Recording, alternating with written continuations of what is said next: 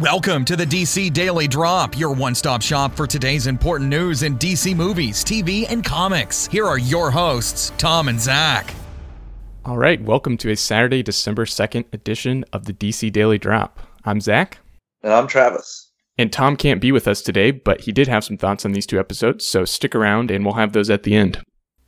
And today we're going to be talking about the CW crossover, The Crisis on Earth X. Uh, we will get into spoilers later, but just right now, let's just talk about maybe just some of our overall thoughts about the whole crossover. What'd you What'd you think, Travis? Uh, well, I gotta say, I really enjoyed this. Uh, it touched me on all the levels. It got me emotionally at parts, and the action was good. CGI was good. It was well balanced. The acting was on point. And like last year's Heroes vs. Aliens was really a test run, just to see how this thing would go. But this crossover just does everything bigger and better than it did last year. Yeah, totally agree with you there. Uh, definitely some emotional moments, and we'll get into those uh, later. But yeah, the the action looked great. They obviously spent a little more more money on the CGI this time, you know, because it's the crossover. You got to do everything big, and it looked really good. There wasn't anything you know jarring or taking me out of the episodes. Um, and like you said, it was that kind of test run, and Supergirl wasn't really involved last year and now she's totally involved. And so that means we really get like an extra 40 minutes of story. And so this story had more time to breathe and grow um, than last year i felt like. And i think they did a good job of using that extra time to set up an interesting story and to actually do some things um, some surprising little twists that i wasn't expecting. Like I, I thought i knew what the whole story was going to be but they they changed some things. So yeah i really enjoyed it yeah, they switched a lot of things up. I was guessing a lot, and usually I can predict what's going to happen, and I was off a lot and while watching this. And to be honest, Zach, we've gotten like over 200 hours, I think, in the Arrowverse or more now. yeah. So we've got a lot of ties with some of these characters for a long time. So this is what makes these crossovers a lot different than than other other superhero like events. I must say, like this is it was just perfect. Yeah, we've we've basically had you know like a hundred out or a hundred movies worth of time to get used to these characters, to know them, to grow up with them, whatever, however you want to say it, and to see them interact when you don't really normally get to see them interact is really great. Um, and I, I, think they did a great job of giving a lot of characters. There's a lot of characters to juggle, and you know, doppelgangers of characters, so kind of like twice the number of characters in some cases. But I think they did a great job of giving everybody, you know, enough time um, that you still got to see what you wanted to see and they were still used in a good way.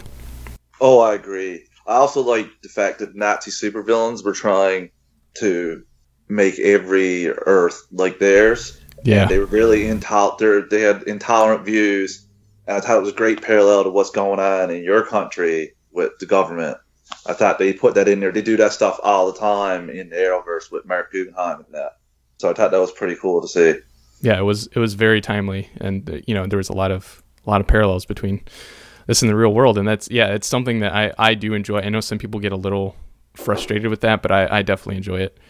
Um, but yeah, so let's let's dive right in. Uh, we'll get into spoilers now and talk about the individual episodes, but we'll talk with talk about Supergirl first. That was the the first episode of the crossover. Started over. Uh, overall, what did you think of this episode, Travis? I really enjoyed this, and I thought they moved the pace line really quick to get all the heroes together. Like I thought it was going to take a lot longer, but we go instantly to Flash fighting King Shark. Just a random throwaway. Okay, yeah.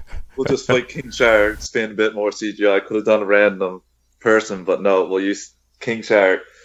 Arrow was fighting ninjas, and Supergirl was fighting Dominators and legends. I don't know who the legends were fighting. I think it was just uh, some knights, maybe. Yeah. but it all comes together pretty well, and the Nazis like you get you get it spit up pretty quick once the Nazis invade. Yeah, the they didn't really waste any time getting the the threat there and sort of figuring out what's going on and introducing the Nazis and we get to see all of these kind of alter egos, Overgirl and Dark Arrow, and we actually get the get to see Earth X, and we get to see Guardian with like the U.S. shield. I absolutely love that, and I'm like that made me remember that how much I miss seeing Guardian in Supergirl and wishing that they used him more. But it was great to see him in this capacity. Yeah, I had a little note made there: Dark Arrow versus Guardian. It was Yeah. see Guard- Guardian, but it didn't last very long. right. but there's a lot of cool one-offs like that in, throughout this whole season. The one thing I didn't like, we didn't see any of Winn in this episode. Yeah, for a Supergirl episode, I was really expecting to see him. You know, now that we're into spoilers, we'll talk about we see him as on Earth X as General Schott later, and we'll we'll talk about that. And that was awesome. But I I really wanted to see him, and especially I just want to see him with Cisco at some point. But we didn't get that this time. But that's okay. Oh, that was wrote in the notes here, Zach. Why not? Why not? That's the- one of the only interactions left that I really wanted to see. But maybe we can get a different, like, uh, breach, him breach across. I'm still hope for that. Yeah, yeah, I'm holding that hope too. yeah, but we got we got some really you know some touching moments. It's it's Barry and Iris's wedding, and we got the the nice speech from Joe, and um, we had Ka- Kara singing at the wedding. That was great because I honestly I don't know why I didn't think of it, but he's like I I want to use another skill that I found out that you have, and I was like, what is he talking about? I'm like, oh, singing the musical crossover. That's right. Uh, but yeah, that was great. Did you think she's going to use heat vision to light the candles or I, something? I know. I was like, I don't know. Did he figure out that she has cold breath and she's going to keep the beer cold for the reception? I don't know. what, what did you think about Sara and uh, Alex in that first episode? I I think more than anything else, I knew that this was coming, and it like it it would have been silly if they didn't do this just because of you know Sara's history with everybody and Alex just having the breakup with Maggie, and so I'm glad they did it, and they used it in a very humorous way, like the day after. I think she's talking to Kara and she's like, "Do you know what we did?" And she's like, "Well, not like particulars or anything." That was I cracked up at that. oh, it was so funny, and I thought in the end too, Sara helped Alex get over Maggie and Yeah. trust, trust her gut, like that she knew that they didn't need, they weren't good together, and also Alex helped Sara re- uh, realize that there's more than just one night stand. And Yeah, Alex, also, Alex also realized that Sara is a total badass. yeah, I think I think everybody figures that out eventually. Um, but yeah, yeah, I think they that this is the great thing about these crossovers is these, these characters that that don't normally interact with each other, but they have you know a short amount of time to spend with each other, but they have big impacts going forward on each other's lives, and I, I think they used Alex and Sara in just the fantastic way. Yeah, we'll touch on that what you said more going forward. Right. Um, some of the maybe one of the things that I didn't necessarily like about this episode was, and kind of the crossover as a whole, is the Oliver and Felicity sort of romance. Will they? Won't they get married? Sort of thing. It just wasn't that interesting to me. You can't hear me here, but I'm clapping for you Yeah. I had the exact same notes. I thought they hi- hijacked this entire like crossover with that, and especially this is a moment that Flash has been building to since season one. Right. Exactly. yeah. This is supposed to be.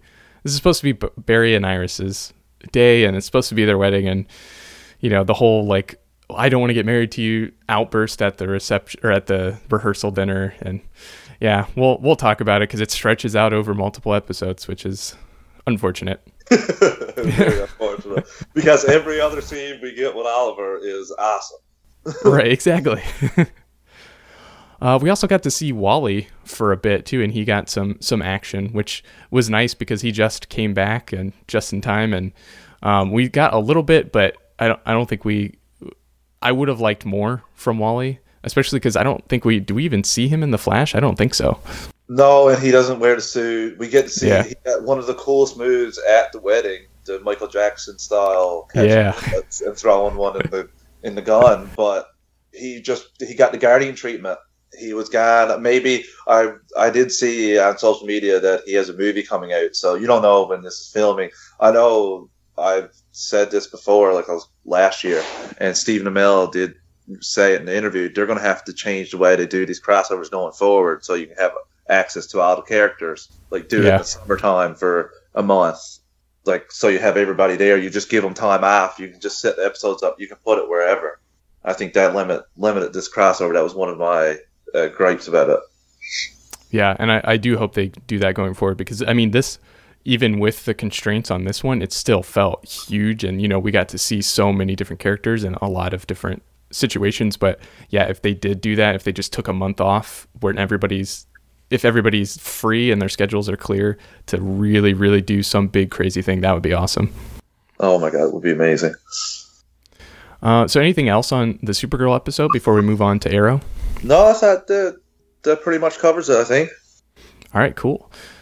So, on Arrow, we find out that Prometheus X is revealed to be Tommy Merlyn. Well, this Earth X version of Tommy Merlyn, and they did this kind of, uh, you know, I'm I don't like what I'm doing, and I'm scared, and I'm gonna confide in you, switcheroo thing, and then actually I'm gonna kill myself because you're weak and I'm not giving you any information. What did you think of this reveal and this conversation between him and Oliver?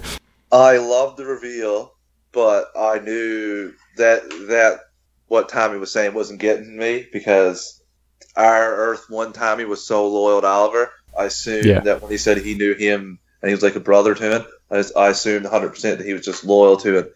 What threw me for a loop was him taking the cyanide. I didn't. I completely forgot about that and didn't Yeah. even think about that. But I thought that was a bit shocking. But I really enjoyed it. What did you think about it? Yeah, it, I mean, pretty much the same. I think it actually it tricked me. I I thought I think I thought that they were going to um, find out that maybe some of these people that came over from Earth X are willing to defect, and he was going to get to fight with him. But I guess maybe they could only bring in that actor for a day, and so they had this one scene. So it did trick me actually.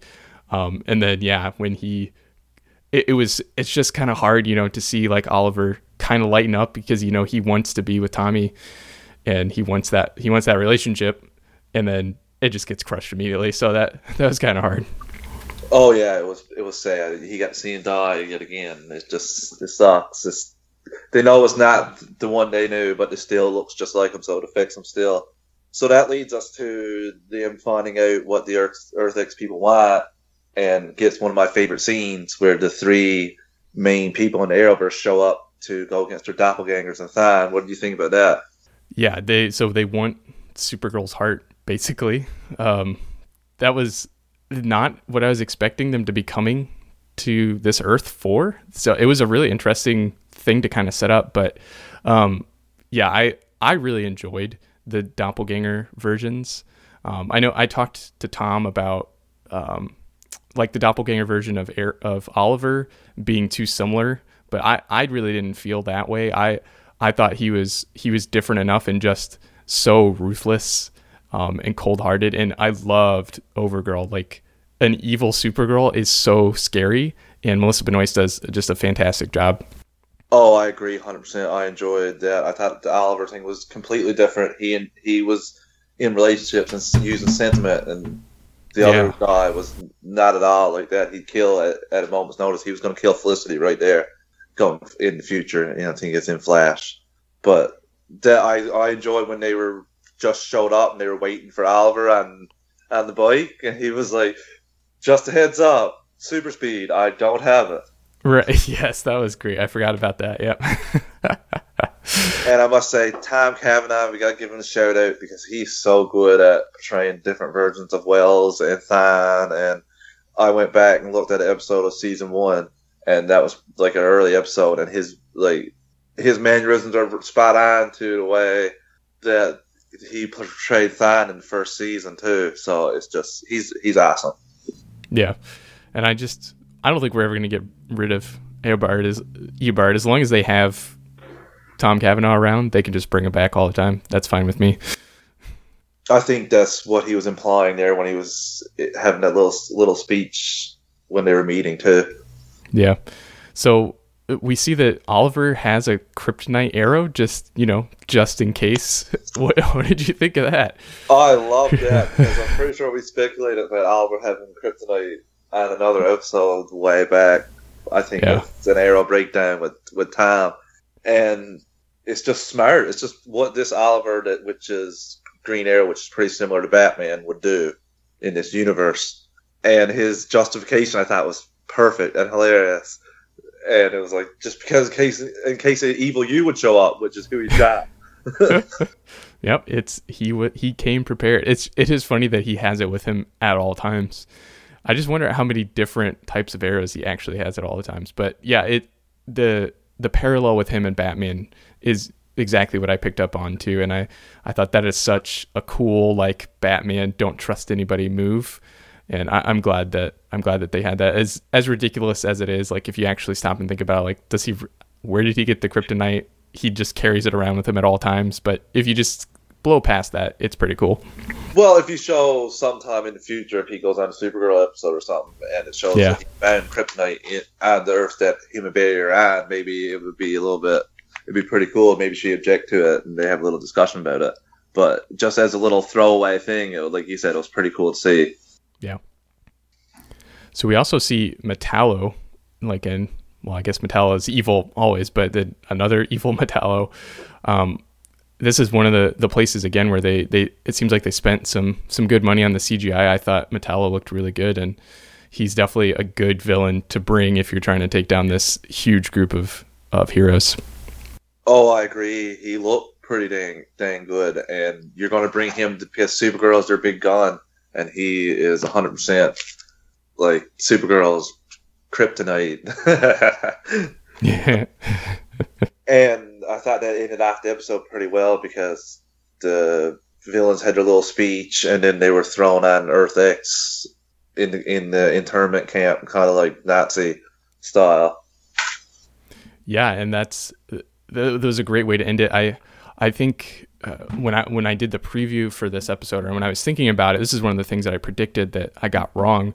Is I thought they were going to go to Earth X like on their own, or maybe they would like fight off the villains and chase them back to Earth X.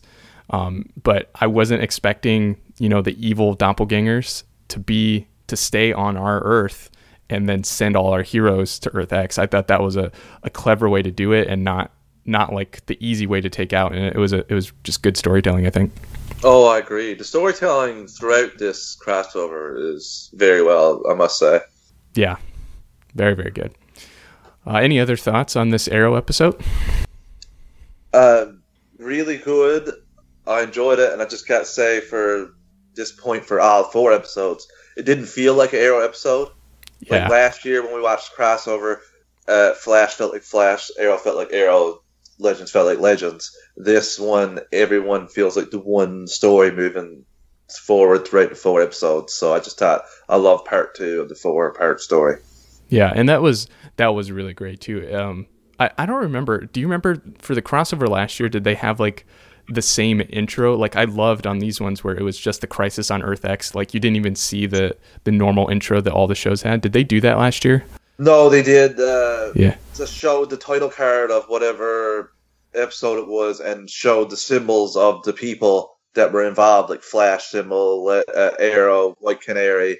It showed them going into it, but that's that's all. Yeah, it it was really cool how that how closely they really tied these all together. Like I'm, I I really want to watch, just sit down and watch them back to back, uh, instead of waiting days in between them now. So because it, it really will feel like one big movie. Oh yeah, I can't wait for it to come out where I can just watch it all straight through. And before we head out today, Tom did record some of his thoughts on these two episodes, and we'll go ahead and play those for you right now. Hey, it's Tom here with a couple quick thoughts on the first half of Crisis on Earth X. Overall, uh, it was pretty fantastic. I really liked it a lot. The first episode was just a blast, ton of fun. I mean, there's a couple things you can nitpick here and there, uh, things I didn't like, but that might have been the sheer most enjoyable one hour in all of the DC TV universe. Really enjoyed it. Uh, it was fun just getting everything together, uh, just getting all the characters together, everything that was going on.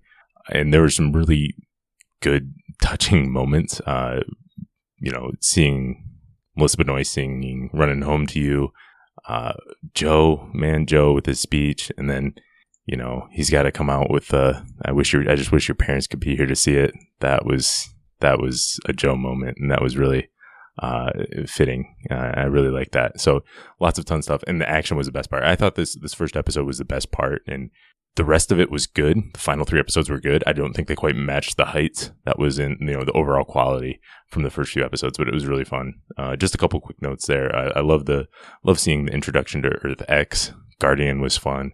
Uh, seeing everybody, all the different cities. Mackenzie Gray, who is an actor, he has been in more DC universes than anybody now. Uh, if you don't know him, he was he was the clone, old clone Lex Luthor from Smallville. He was Jax-Ur in Man of Steel. he was in, he was in the Time Council and the pilot of Legends of Tomorrow, and then he was he was on Earth X as a present day Nazi. So dude's very versatile, and he didn't have a big role in any of those things. But I just think it's funny that he's there. Uh, the Jackson Stein setup was good. If there was one thing I didn't really like, uh, it was just a, a, heavy emphasis on the Oliver and Felicity thing throughout the start. Um, mainly because it was Barry and Iris' wedding, and I wanted to focus on them. And so Felicity's uh, screaming thing during the rehearsal dinner I didn't like so much. But, um, you know, I, I didn't think that fit very well. But Mick and in Martin's dress, that was always fun. Jessica Parker Kennedy, I'm pretty sure that's got to be Dawn Allen. It could be somebody else, but uh, pretty cool to see her, to see her. I don't know who she is, but I'm I'm wondering who she is. Wally had a really cool action scene, but sort of got sent away, which was another bummer. And we don't get any of Ray, who is my favorite legend in the first the first half.